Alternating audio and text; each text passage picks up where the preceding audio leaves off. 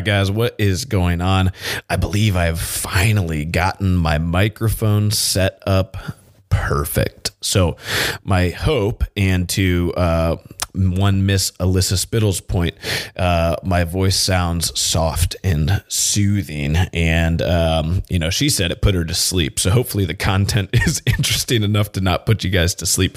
Uh, but I am glad that my uh, voice is sounding good. And, you know, after, oh man, I think we're coming up on two years of doing the podcast. I can't, I don't think that can be right. Who knows? Uh, but time does fly uh, when you're having fun.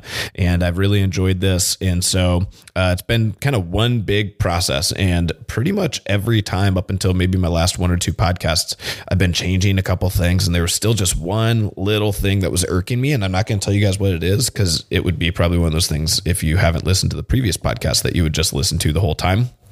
And so here we are. It should sound perfect from here on out.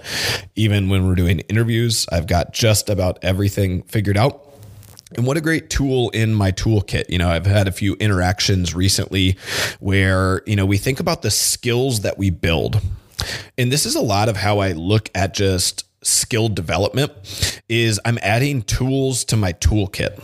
And I think it's fun to kind of think about this as you guys think about your health and wellness and your health and fitness is once you learn how to like squat clean, that is a tool in your toolkit that you can use from now till the time like you're 80 to get fit right? If you walked into the gym and you put on 135 pounds, I could create 25 workouts just using the squat clean where you could get an amazing workout to do whatever you wanted to do. Do you want to get stronger? Do you want to get faster? Do you want to get more powerful? Do you want to build endurance? Like whatever it is, you can build it just by learning that one movement. And then when you start to add more tools to your toolkit, right? It's just like working on a house. It's like first you maybe start with something simple like learning how to paint learning how to you know screw in uh, or i'm trying to think what maria did learning how to change a light fixture right learning how to do some drywall work and then maybe you advance to some, you know, maybe more advanced electrical. Maybe you put in a light switch. Maybe you put in a new plug. Then you go a little bit more advanced and maybe now you're running new wires from your box. Maybe now you're working on some plumbing. Then you fix your, you know, you put in a new faucet in your kitchen. Now you know how to do that. Then you reroute the plumbing, you put on some shark bites, you do some new things uh, for maybe your toilet, you put a new toilet in. And then maybe you redo your shower now you just are adding toolkits, toolkits, toolkits, and all of a sudden start to look back and you know just we just demoed uh, a bunch of you know Lewis Center, and man, I'll tell you what, if you ever want to learn a lot about buildings, just demolish things because uh, number one, it's awesome, it's super fun, uh, just bashing stuff with a sledgehammer, taking like uh, you know. Uh, um, metal cutter or grinder, metal grinder, and just just chopping through things. And you're like, oh, huh, look at that. That's how that works. And you learn a lot about it. Right. And so you start to see how everything's actually a little bit simpler than you think it might be. And you just add more tools to your toolkit. And now, pretty much outside of like digging up concrete and doing advanced plumbing work, which I just don't even want to do, I feel pretty comfortable doing most everything. You know, drywall, shiplap, plumbing, basic plumbing, right? Electrical, some of those things. And that's pretty exciting, right? You feel empowered by that. And it should be the same thing with your health and fitness and exercise. And, you know, when we start to think about that, it's like, okay, maybe you first came in, maybe knew how to do a push up or a burpee and you knew how to run, right? But if you were really new, you probably didn't know how to like really push yourself from a cardio perspective, right? CrossFit's probably put you into a couple different spots. Like maybe the first time you pushed a sled or the first time you got on an airdyne, you were like, holy crap, like what the hell was that? Like I have never felt like that when I was exercising ever, right? Like you don't get that no matter if you played football or soccer, maybe if you wrestled or did martial arts or something, maybe. But like, you know, for some people, that's like, hey, that's just a huge shock to the system. You're like, what the hell did I just do?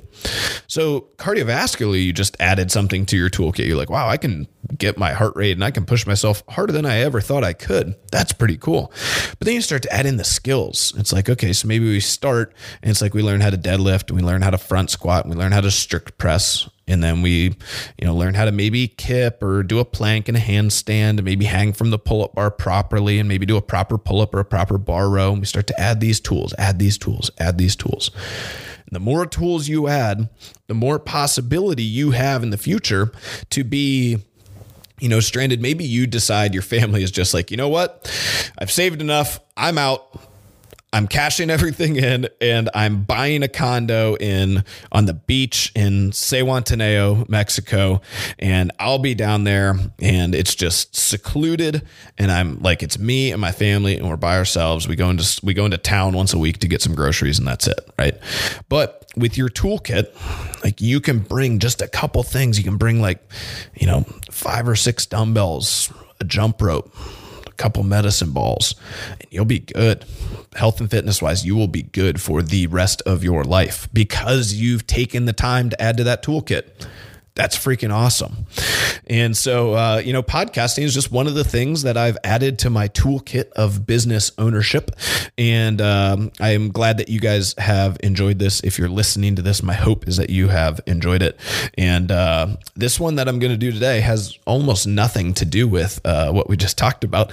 However, it can be tools and some utensils that you can add to your toolkit in the future. And for some of you guys, this is going to pertain to you right now. You are going to be struggling with sleep right now. That's what we're going to talk about today, guys. Sleep. Sleep is one of those things that I think we've brushed on in the past, but I wanted to create a definitive episode that we could send out to people when they come to us and are like, you know, hey, I haven't been sleeping great. Uh, what do you what do you think, right? Or you know, I really struggle with sleep. I only get like three or four hours a night. What do you what do you think? Okay, and sleep is something that I have uh, studied extensively. It fits right into the realm of health and fitness. And honestly, uh, there's a great uh, tweet yesterday that said, you know, when I was a young coach, it used to be, you know, all this like, you know, hey, we're going to do five by five back squats at 80%. Or for those of you guys who went to friendship, we're going to do EMOM back squats for 20 minutes. And, uh, you know, we're going to do this, that, and the other. We're going to push sleds. We're going to do this. We're going to do that and all this stuff. And now I realize so much more of coaching is like, how did you sleep last night? How have you eaten and drank over the last 48 hours? Like that's so much more important for us than you know coming in and like pre-programming stuff i think is what that tweet is saying basically is if you're unprepared to train if you're unprepared the other 23 hours out of the day when you're not in the gym, then your time in the gym is not going to be as effective and worthwhile. And so we need to be focusing on those other things. And I think what that coach was saying is when he was younger, he focused, and this is super true for me, focused way more on, you know, the exercise portion of this rather than the lifestyle portion of this. And the longer I do it, the more you start to realize that there are people that can come in five, six days a week and just absolutely push it and do everything right in the gym and make almost no progress because their lifestyle and the stuff they're doing outside of the gym is is just not good. And they haven't made any change or development in their habits. If anything maybe sometimes they've gotten worse. And so they maybe even regress a little bit in the gym. And i always say that gym performance is is sort of an indicative or it's like a test for how your lifestyle is. So when we were super competitive and we, you know, Maria and I, like we didn't drink, we stayed home, we ate super healthy, we were very disciplined, we slept full every night, we got massages, we went to chiropractors, we were just really dialed in. Every stretch of the imagination, we were super fit and super healthy and really disciplined. Um, and so when you go into the gym, then you're able to, you know, excel, perform, develop, improve, and so on. Uh, but it's funny, you know, because I think at the time, if you would have asked me, it would have been, I'm working so hard in the gym and that's why I'm getting better. And now I would tell you it was, I'm working so hard at home. I'm working so hard the other 20 hours out of the day because I was training like three to four hours a day. I'm working so hard the other 20 hours out of the day that I'm able to go in and perform. And so sleep is one of those things for me that uh, is also a little bit indicative of how the rest of your your lifestyle is going. So we're going to break this down. This is going to sort of be an all-encompassing episode for everything that I can possibly think of as it pertains to sleep and sleep management. And my hope is that even if you guys are sleeping well, you can take a peek at one of these things that you're not doing well and make some improvements and uh, even develop better sleep time habits and routines. So, what we're going to think about first, guys, is you know how much should we be sleeping? And this is a very very common question from people um, you know and this is hotly debated. And again um, i think people look for this like optimal answer and the answer is always going to be it depends right? It is person to person. It is situational. What i tell people really is you should be aiming for a number that allows you to go through full sleep cycles, right? And in reality, the way that I look at this is you sort of have this three to four hour chunk at the very beginning of your sleep. And let's just, let's not go super sciencey. Let's just say that that's deep sleep, right? And our goal there is supposed to be we are like knocked out. This is super restorative. Then from there, we sort of go in these like one to one and a half hour cycles of sleep and those kind of go up and down in terms of you know how quote unquote knocked out you are uh, during those sleep patterns. And you know, then you come out into more of like a light sleep. And if you guys like go to the restroom in the middle of the night, that's usually going to be when you're coming out of one of those uh, one to one and a half hour chunks. And so we go through these sort of sleep cycles. And so I always look at it as you have this base of three to four hours. That is like an absolute bare minimum to stay alive, right? Then every sleep cycle that we get beyond that up to a certain limit is going to be beneficial to us, right? And it's diminishing returns. So we want to maximize returns and not not waste time. Okay. So if we think about this, right, getting five or six sleep cycles compared to three or four sleep cycles. So let's say let's say you're me and I've studied this on myself quite a bit. And so if you figure I have a 4-hour chunk of deep sleep, right? And then let's say 3 sleep cycles of 90 minutes a piece, that's four and a half hours plus 4 hours. I need eight and a half hours of sleep every night. Okay? Now for me, if I take an additional sleep cycle, so I go from three sleep cycles to four sleep cycles, right? I've now slept for 10 hours. Okay. My additional recovery might only be like 3% more, 5% more, right? It's negligible to me for that extra hour and a half of things that I could go and be doing otherwise, right? So let's take this as an example. Okay. Is it better for me to get that fourth sleep cycle, that extra hour and a half, so I get 10 hours of sleep, or wake up after that third sleep cycle, after eight and a half hours of sleep, and wake up and make a healthy breakfast, maybe get a little bit of light exercise or a walk in, read a book, and have a little bit of personal development.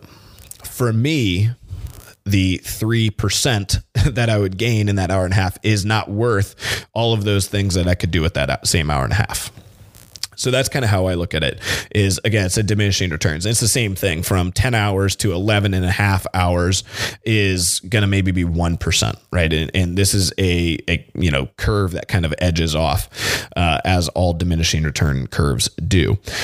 And so we want to hit that sweet spot, right? And so the jump for me from eight and a half hours to seven hours, right? Let's say so from three sleep cycles to two sleep cycles, or from seven hours to five and a half hours, right? From two sleep cycles to one sleep cycle, uh, it, those are noticeable, right? If I get five and a half hours of sleep, I get one sleep cycle, I might be let's say 15% recovered. If we're talking about 100% is maximized recovery, like you can't really achieve 100% recovery.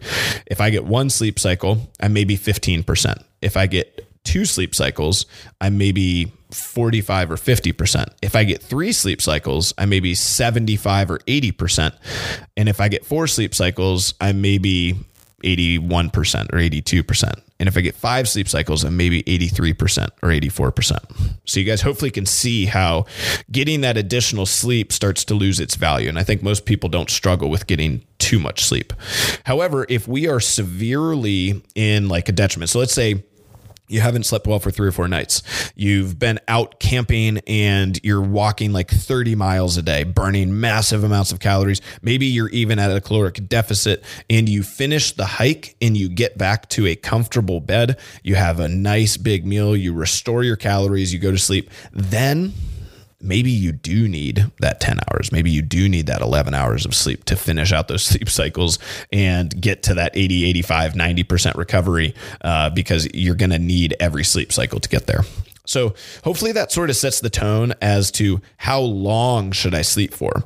And you can study this, right? There are wearables now. There's Whoop. There's a, there's a bunch of them. There's apps on your phone that you can put under your pillow on your bed, and that's how I studied it. Is basically you you run your phone over the night, you slide it basically like right beside where your head is, it listens to you, which is sort of creepy, but it listens to like your uh, your movement, listens to like your snoring, your breathing patterns. Uh, it notices your restlessness and so on and basically you get this bar graph of um, these were the times where you were in deep sleep these are the times where you're in light sleep and you can look at basically your sleep cycles and the timing of those.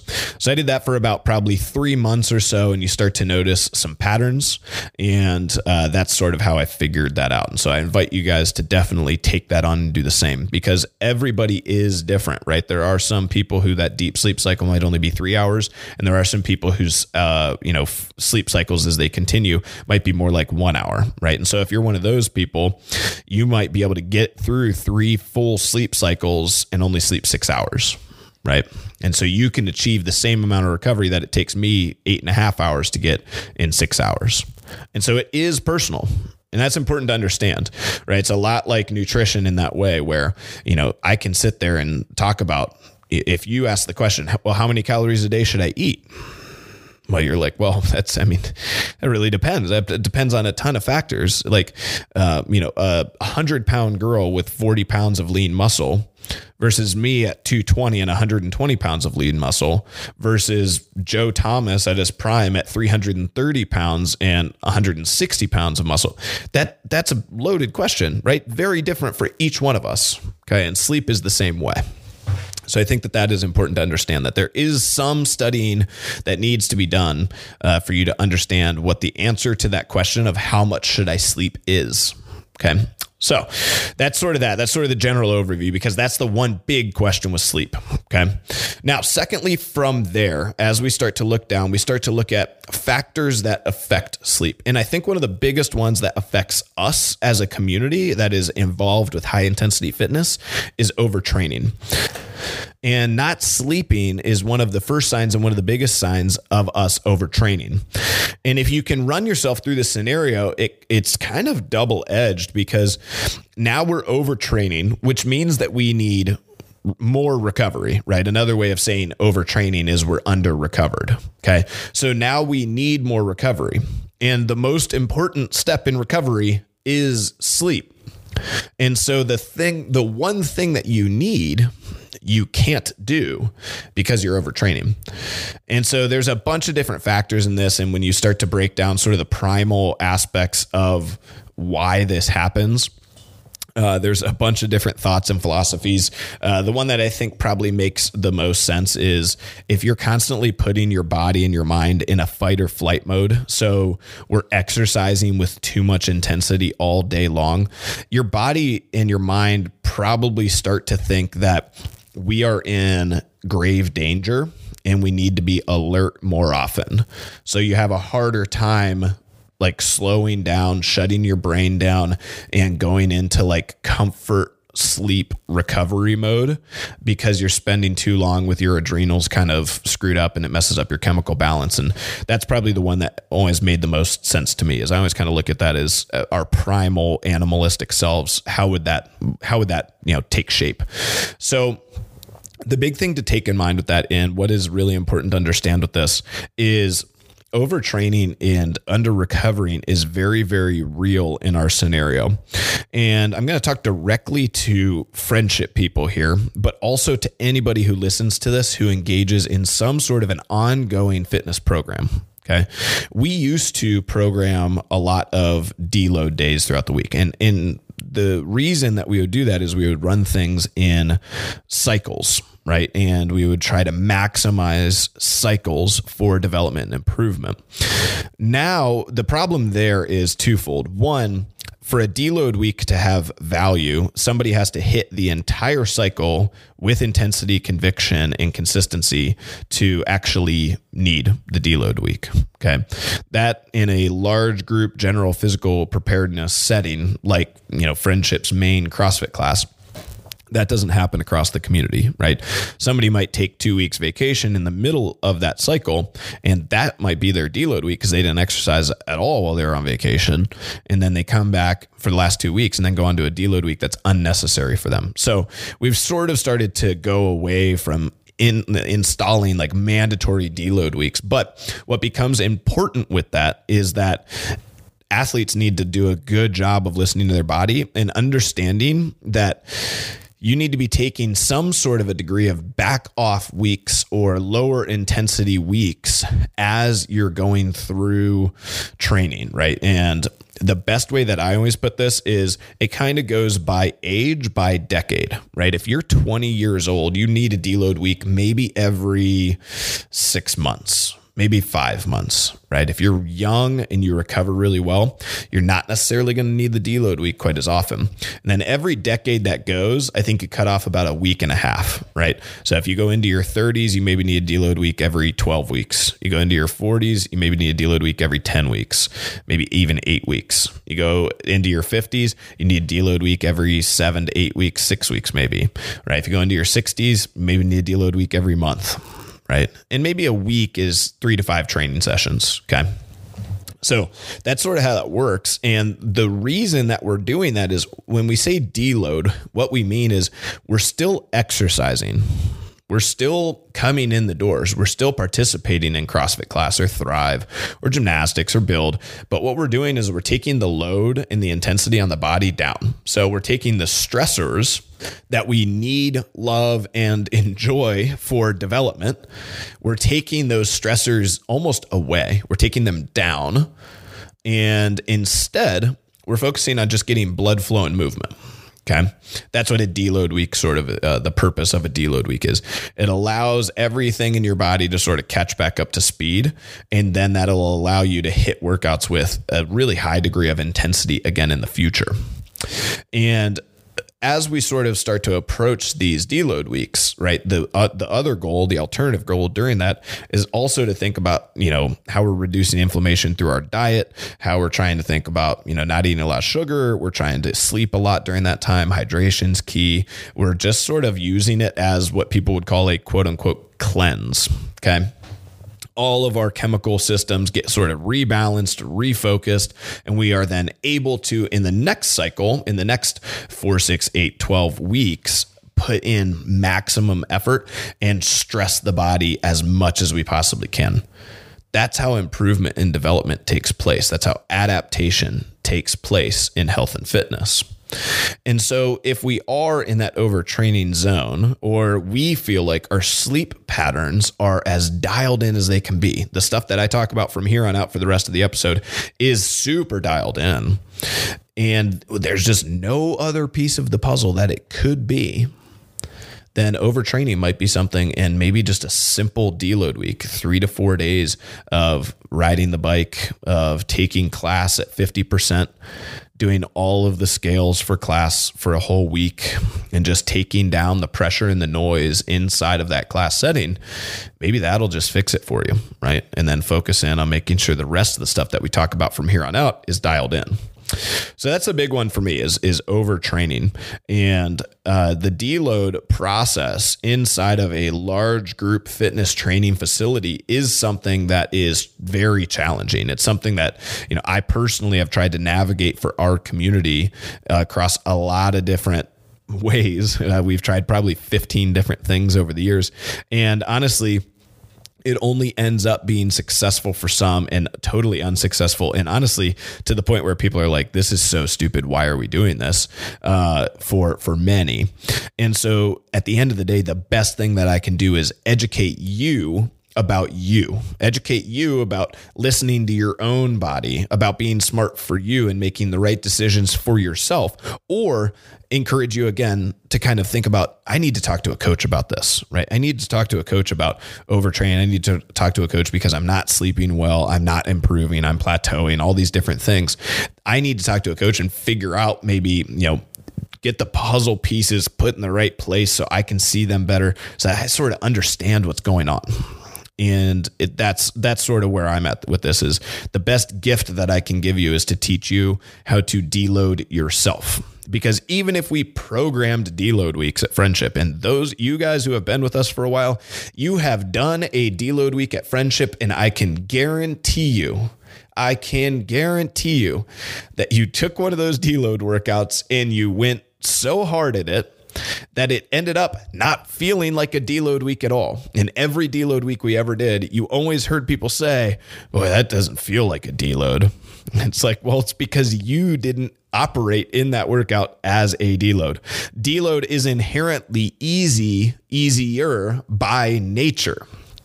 So when we have a simpler or easier workout, what's something that you know as an experienced athlete you can do?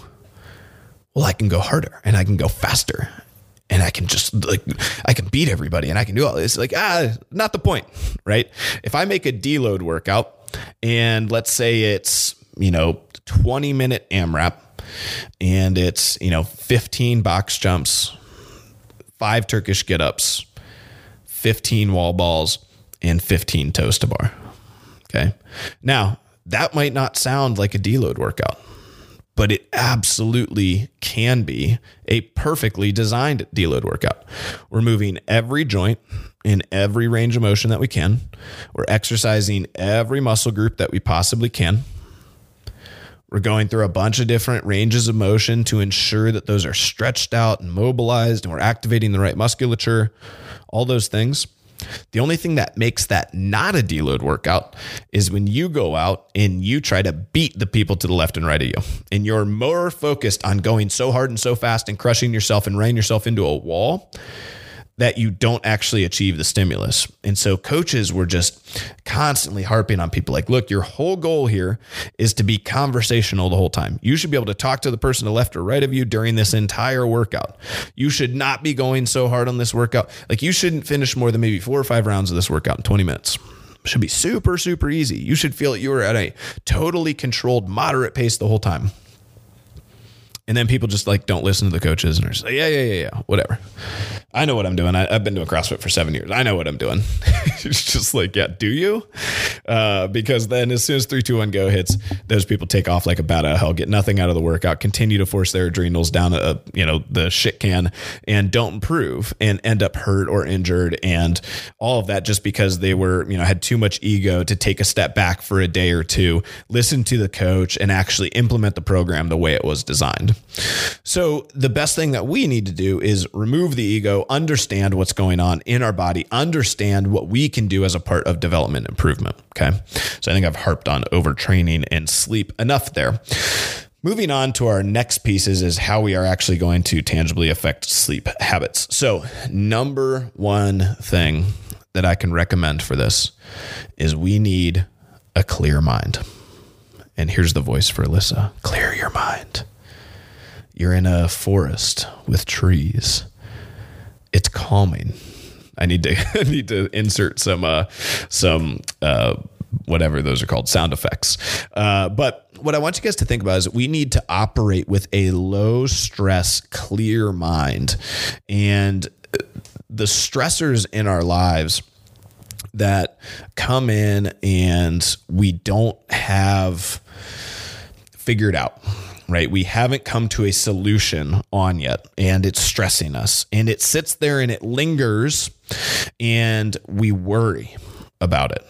Those are the things that are going to affect sleep. And again, if we take it back to kind of thinking again about that primal self, we are stressing and our body is not recognizing stresses that are, you know, first world, you know, American in Dublin with a great job and a beautiful house over their head and all these things we are not recognizing the difference that we have and like our primal ancestors with like you know 20 saber-toothed tigers uh, you know surrounding their den while they sleep.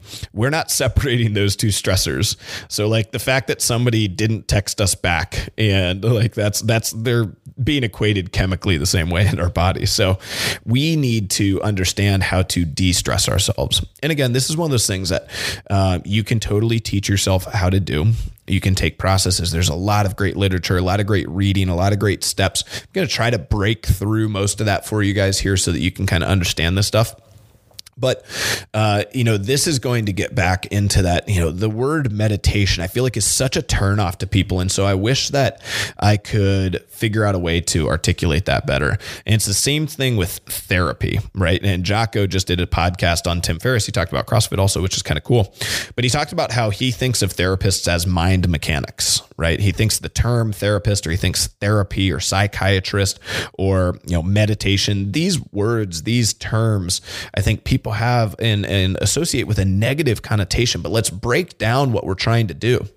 All we're trying to do is help our brain come to solutions on things that are stressing it that I think 90 to 99% of the time really shouldn't be something that is stressing you every now and again you'll have a real decision to make that you're going to try to sleep on. And when we say sleep on really what we're trying to do is give our brain some time to kind of think about it and figure it out right? Which is exactly what we do during meditation is we're trying to let our brain sort through all of the noise and crap that it's got going on every day that is honestly it's fatiguing it it's tiring out your brain. And when we have those things, they're running in the background of our day to day. We go to the grocery store, we pick our kids up, we go to the gym, we do these things. Those things are still there trying to get figured out right? They're not going away until you just sit in quiet stillness, not scrolling on your phone, not watching Netflix, not listening to a podcast, not at the gym, not talking to your kids, not talking to your wife not at work, not at those times. Your brain is not figuring out the solution to its problems during any of those times. The only time that you are going to understand, develop understanding, is in silence and in stillness. Driving in quiet, sitting in your bed, laying during the middle of the day with the only intention of just shutting your eyes and letting your brain just sort through its crap. Because we all have crap. And it all needs sorted through daily or at least multiple times a week. And if you've gone 35 or 40 years and you've never just sat and become still and allowed your brain to sort through these things, then you've got a lot of crap to sort out. Okay, number one. And number two, you're operating on this like this reactive nature, right? You're you're constantly reacting rather than being able to think proactively, think about the future, think about your decisions, think strategically. And what I find is a lot of people who don't do this with diligence and intention they like things and pay attention here. See if this is you. They like things that are monotonous, like cleaning, like mowing the lawn, like raking leaves, like painting. They like those monotonous things. Why? Because during those tasks, your brain is actually able to stop and focus on itself. When you're painting, you're not really thinking about what you're doing for the most part, right? You're sort of there, you're sort of not there. Your brain is going to be using that monotonous structure. It's meditative in nature, right? Go back to your karate kid, right? Wax on, wax off, right? We're doing this, okay? It's meditative in nature right? It's teaching you to kind of still your brain. And so if you're not doing this with intention, then your brain's going to start to find times to do it. And there's obviously good times and bad times to do it. Or it's not going to, and you're going to live this life that is stressed and that life of stress and anxiety turns itself into depression and negativity. So we have to, we have to let our brain have time to sort its shit out. I cannot stress that enough. I honestly think that between this and sleep, they are number one and number two, right there with nutrition. Like these things are so important. And we love to emphasize exercise and I get it. I do, right? It like it's fun. It feels good immediately. We like things that feel good immediately. Like we like warm chocolate chip cookies sitting by the fire. We like that stuff. And sometimes sitting in silence is not that sexy immediately. We might not feel the benefits right away. But I think everybody in their life has had a moment where they set their head down on their pillow and they just have the best night's sleep ever. And I can honestly tell you that you probably have never had the best night's sleep ever when your mind is racing because all of the shit that it has to sort out, all of the stressors that it has. It doesn't work that way. Right? You sleep really well sometimes after like moments of big accomplishment when things that have been stressing you are now settled and there is no more for you to think about. That's when we have a great night's sleep. And so I think this is one of the biggest things that, again, it's not tangible, right? I can't well, there are people who say that they can definitively tell you if you're overtraining through blood levels and chemical levels, through you know things like whoop and um, heart rate variability and sleep uh, patterns and things like that. There are some scientific ways that people are trying to come out now and say that they can tell you tangibly that you are overtraining. But one thing that they can certainly not tell you is if you are tangibly overstressed and overthinking things, or you know if you have you have these cobwebs in your brain because you're not sitting down and letting things sort themselves out. This is going to sound super weird, and this is totally my own hypothesis. There's absolutely no scientific backing to what I'm about to say. But I honestly think that some of our later brain diseases, things like Alzheimer's and dementia, and some of these deteriorative brain diseases, I do think that if we were able to measure this, I think that carrying a lot of stress and anxiety, I think that it has 100% has an effect on this stuff. Like I, I don't see how it could not.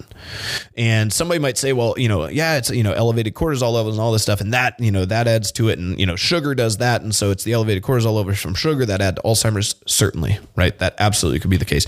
But I think if we are not doing our job in terms of taking care of our mind, and helping to understand the things that need to be stressful, the things that not need to be stressful, and the things that are just kind of coming into our lives right now as first world problems that are out of our control that we don't need to worry about and letting our brain get there.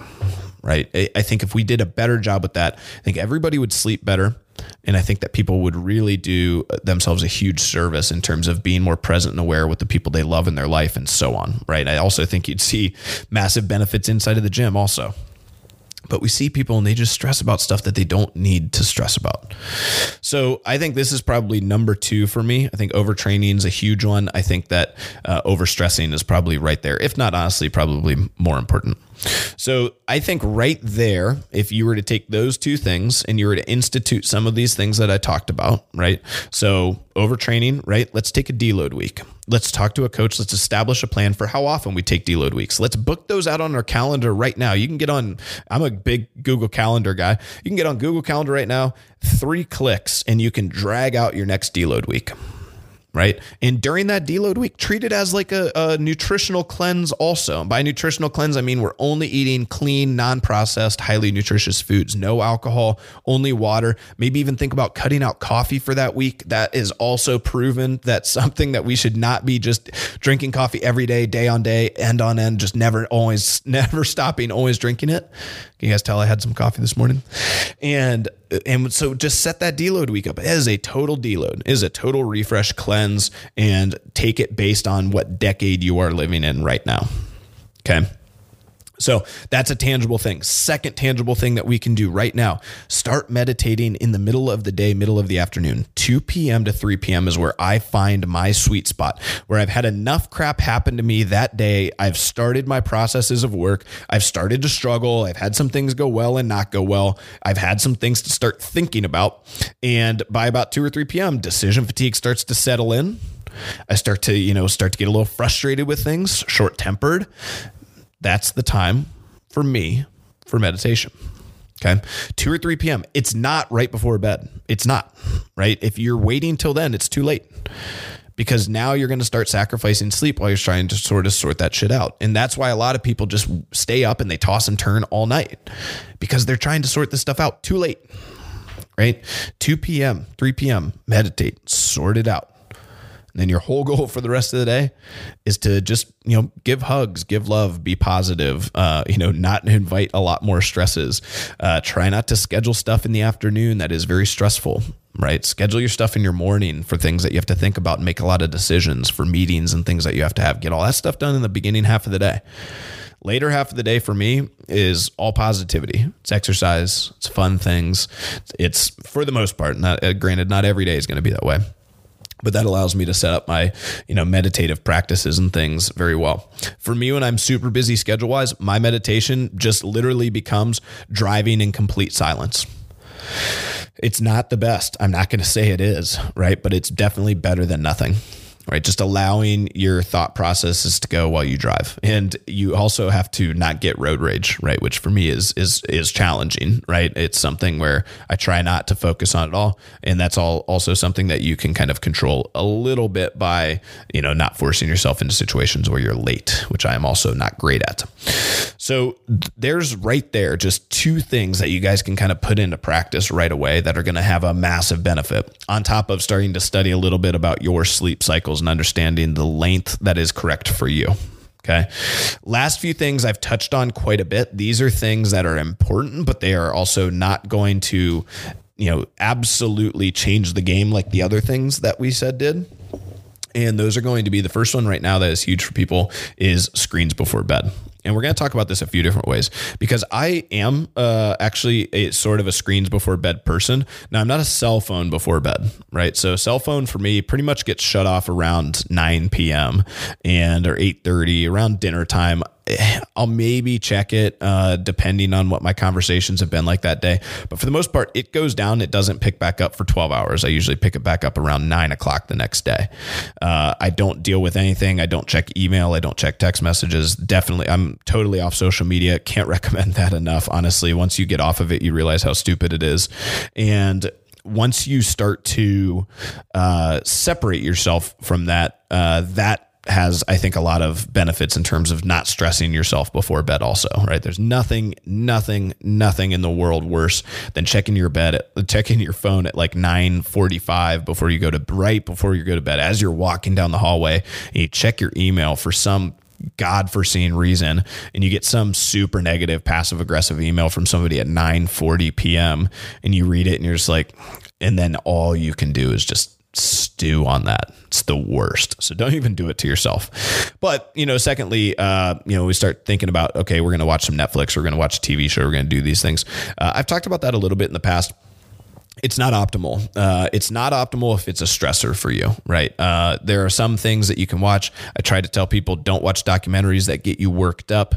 Don't watch news. Don't watch um, you know political debates. Don't watch those things right before you go to bed. Anything that can get you kind of worked up, that can that's real life. That's something that you can stress about. Don't watch, right?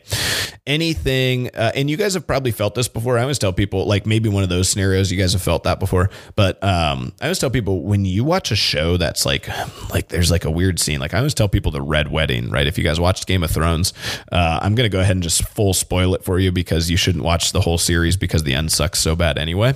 But uh, there's a scene called the Red Wedding, uh, which you can watch like reaction videos online for, uh, where basically there's like a surprise murder of uh, the whole like main family in the show that you sort of see coming, sort of not, and um, they end up killing uh, the queen, who is sort of pregnant uh, with like the future of you know their family, and so it's it's pretty dark, right? It's a it's a dark ending. If I remember right, the the show just like fades to black with no music, and you're left in this like what the fuck just happened? Like this super, you feel dark, you feel like dirty. And it's kind of like the way I always felt when I watched like scary movies sometimes, where you're just like, I don't feel good after watching that. And then like you try to go to bed and you're not in a great place and your mind's running because of the negativity, the fear, the dark feeling that you got. That stuff's not good to watch before bed, right? It's not good for you. But watching something creative and funny and uh, you know something like that is is great, right? Something just for pure entertainment value. So long as it gets the creative part of your brains uh, going, it you know it's positive. Romantic comedies are great, right? Like something like a Wedding Crashers makes you kind of laugh and smile, and you know you know it's not real and it's just for fun. That kind of stuff before bed. I honestly don't see a huge problem with it, and I think in a lot of times it can actually help you kind of uh, decompress a little bit throughout the day. So I know there's a big talk with no screens before bed, but I want to put an asterisk on that to make sure that it's no stressful screens before bed. And unfortunately, you know, if you guys don't know already, social media is a horribly negative, stressful place for people. The number one emotion associated with social media is anger and jealousy. And that's sort of the nature of it. That's why I think, number one, we should get off of it. And number two, I think that that's why we definitely should not be looking at social media before we go to bed. Because all that happens is you see something from somebody and it triggers you, and then down the path we go. So that's screens before bed, right? Big asterisk there. Understand what I, what we say to take away from that. Creative, funny, um, positive. Those things are and and not real, right? Those things are going to be good, right? Those are okay. Things that are you know, that stimulate brain activity. So, like you're learning, you're taking online courses, you're watching documentaries, not great, right? Things that trigger you, uh, political, uh, social media, you know, emails, any of those kinds of things, not good, right? Anything, especially with email, it's like anything that leaves you feeling like there's unfinished tasks for the day, not good. Okay. Uh, obviously, before bed, it would be better to read something like a fiction book than a nonfiction book, or something like, uh, you know, that doesn't leave you feeling like you have something to do, right? If you're reading like a business development book, for me, I read a lot of business development books and leadership books. That always leaves me feeling like I've got things to do. I've got to go do things. I've got this stuff that I got to knock off my task list. And oh, I had this great idea for you know this new system that I can put in place to help our coaches you know communicate better with our athletes. And I just sit there and I stew and I stew and I stew. Can't do it right? You got to cut that stuff out. So it's just got to be you know more fiction stuff or loose uh, things. So that's a little bit about pre-bed routine. Nutrition is a big one for people. And you know there are some studies on this and this is gets back into optimal nutrition. I do not think if you are not eating the right things if you are not, you know, dialed in with a solid nutrition plan, meal timing should not be something on your radar. Okay. And I will be very honest here. There are a lot of days where I think I ate last night at 9:30 or 9:45. I think I went to bed at 10. Okay. Right there. Like 15 minutes after I ate. It has no impact on my ability to sleep. Is it what's best for digestion scientifically? No. Okay. But I ate a very healthy meal and that for me is going to be what that's that's where I focus on. Again, if you guys listen to the last podcast, we talk about simplifying. Right, I'm not going to be able to. I will eat unhealthy more often than not if I try to push myself to figure out a way to eat at seven o'clock every night. Right, that's just not the way my schedule works, not the way my body works. I, I push my eating. I like to eat breakfast around noon. I know it sounds weird. I like to eat breakfast around noon. I like to eat lunch around three. I like to eat dinner around nine. I like to work out in between three and nine. That works pretty well for me. I'm able to stay very consistent. I'm able to eat clean, highly nutritious foods. I don't have a problem with late night snacking, all these other things. Okay. But let's say that you are really trying to optimize things. Okay. And everything else is dialed in. Let's say you get off work at three. Okay. Let's say you're a teacher, right? And you're done working around three, 3.30, right? You maybe finish up some papers. You get out of there by four. You hit the 4.30 workout. You're home by 5.30 then in that case, absolutely 100%, you should try to eat dinner by about 6:30 or 7. Okay, give yourself a good 2 hours or so of digestion. That is optimal for you before you were to go to sleep. Now, again, not optimal if you don't have a plan and you're going to stay up till 11 and you're going to late night snack because of that, right? If you're going to eat at 7, go to bed at 9 or 9:30. Period. End of discussion. If you're going to stay up until 11 or 11:30 and late night snacking is an issue or a problem for you, then maybe think about pushing your dinner or splitting your dinner into two, into two halves. Okay? And this is sort of my hack for breakfast also, right? If you get hungry in between breakfast and lunch, just make a breakfast that's like one egg bigger and split it into two, right? Bring it in Tupperware, finish the first half when you're at home, bring the second half into work with you, and finish it on your way or something like that. So that is eating. And then the two last ones are more environmental. Okay. And as much as I love Maria absolutely to death, uh, she refuses to allow me to vampire black out our bedroom, which is infuriating to me. I like to sleep in 100% pitch black. I want to not be able to see my hand one inch from my face. That's what I want. It's optimal, right? Uh, I sleep t- like notably better when I do that. Now, I've adopted a sleep mask, which I was doing well with until either one of the dogs ripped it up or uh, or just tossing and turning ended up ripping it up. So it's ripped up right now, and I'm yet to order my new one from Amazon. I also think that the technology could be improved. Uh, it's not the most they're not the most comfortable things in the world, even the highest Amazon rated one. But uh, a sleep mask is a good way if you guys are not going to be able to change your environment. All right. If you and your spouse are not on the same page and your spouse is way more concerned with what your, you know, bedroom looks like than they are what the functionality of the bedroom is, uh, then you guys are going to probably need to adopt a sleep mask and dedicate yourself to that uh, blackout sleep stuff uh, is proven to make a pretty big difference, just as much as the next one, which is temperature, right? I am a believer of somewhere around 60 to 63 degrees is optimal, right? When you first get in the sheets and you first walk in your bedroom, it's a bit shocking sometimes, right? It's like, holy crap, it is so cold in here. And you get under the covers and you you are like, you are really cold. Uh, but anatomically what our body does to react to that and stuff and the, the way that helps you uh, fall asleep is significantly better than the alternative right? Too hot is a significant issue when we start thinking about deep sleep. It does not promote it. So you cannot operate too hot. And i know i'm going to speak mostly to the women here because you are the main culprits of enjoying heat.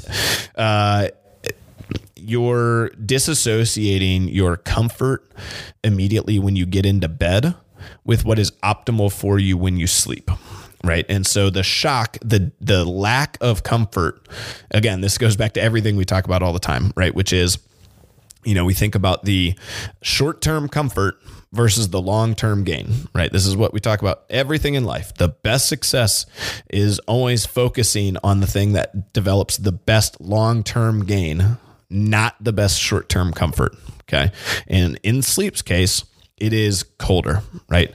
Dealing with that little bit of discomfort, that little initial, like the sheets are cold, the pillow's cold. You get in and it's like, oh, I don't, I'm so cold. I'm so cold. Snuggle me, do something. I need more blankets. I need more pillows. We need a space heater. We need a warmer. We need this. We need that.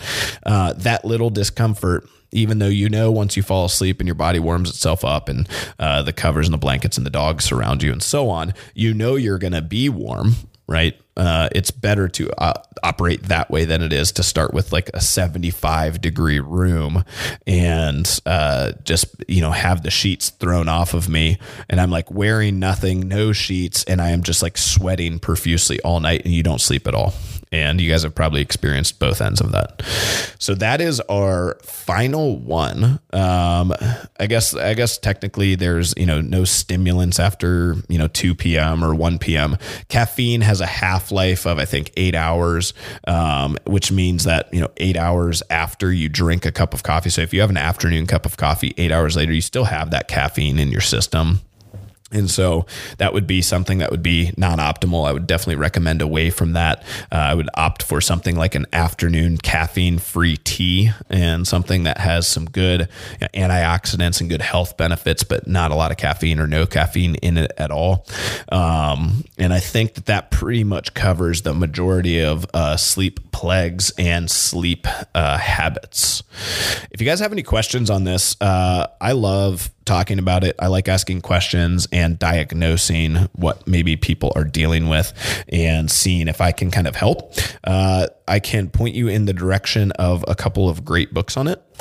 One is Sleep, The Myth of Eight Hours by uh, Nick Littlehales this one's actually kind of hard to find. Uh, super interesting though. He is a elite sports sleep coach. So he's been hired by like the Patriots, the uh, Boston Red Sox, uh, the All Blacks in New Zealand, and he's hired as like this sleep expert. And he's studied a bunch of different stuff. There's a there's a, a super bunch of different weird like information about how to optimize lineups and things like that based on whether it's a night game or a morning game and all these different things. Super interesting stuff.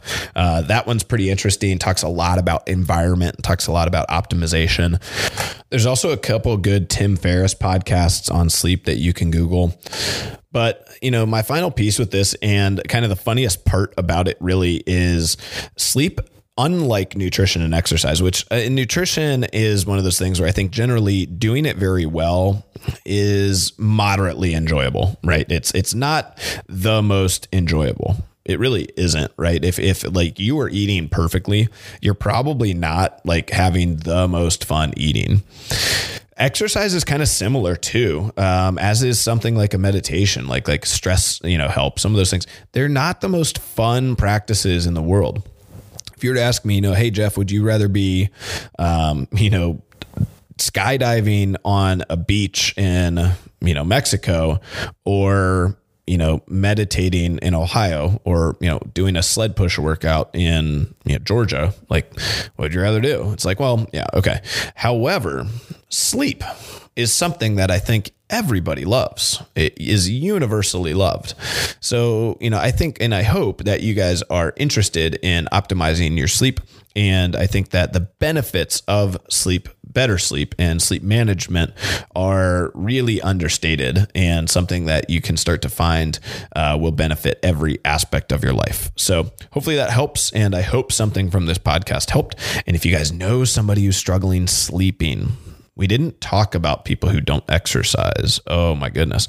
That that one if you aren't exercising then and you aren't sleeping, you have no excuse. Start exercising like immediately. If you aren't exercising, just start exercising immediately. Like I, that should just be understated by talking about this podcast. But if you guys have somebody who is struggling with sleep, my hope is that something in this podcast is going to resonate with them.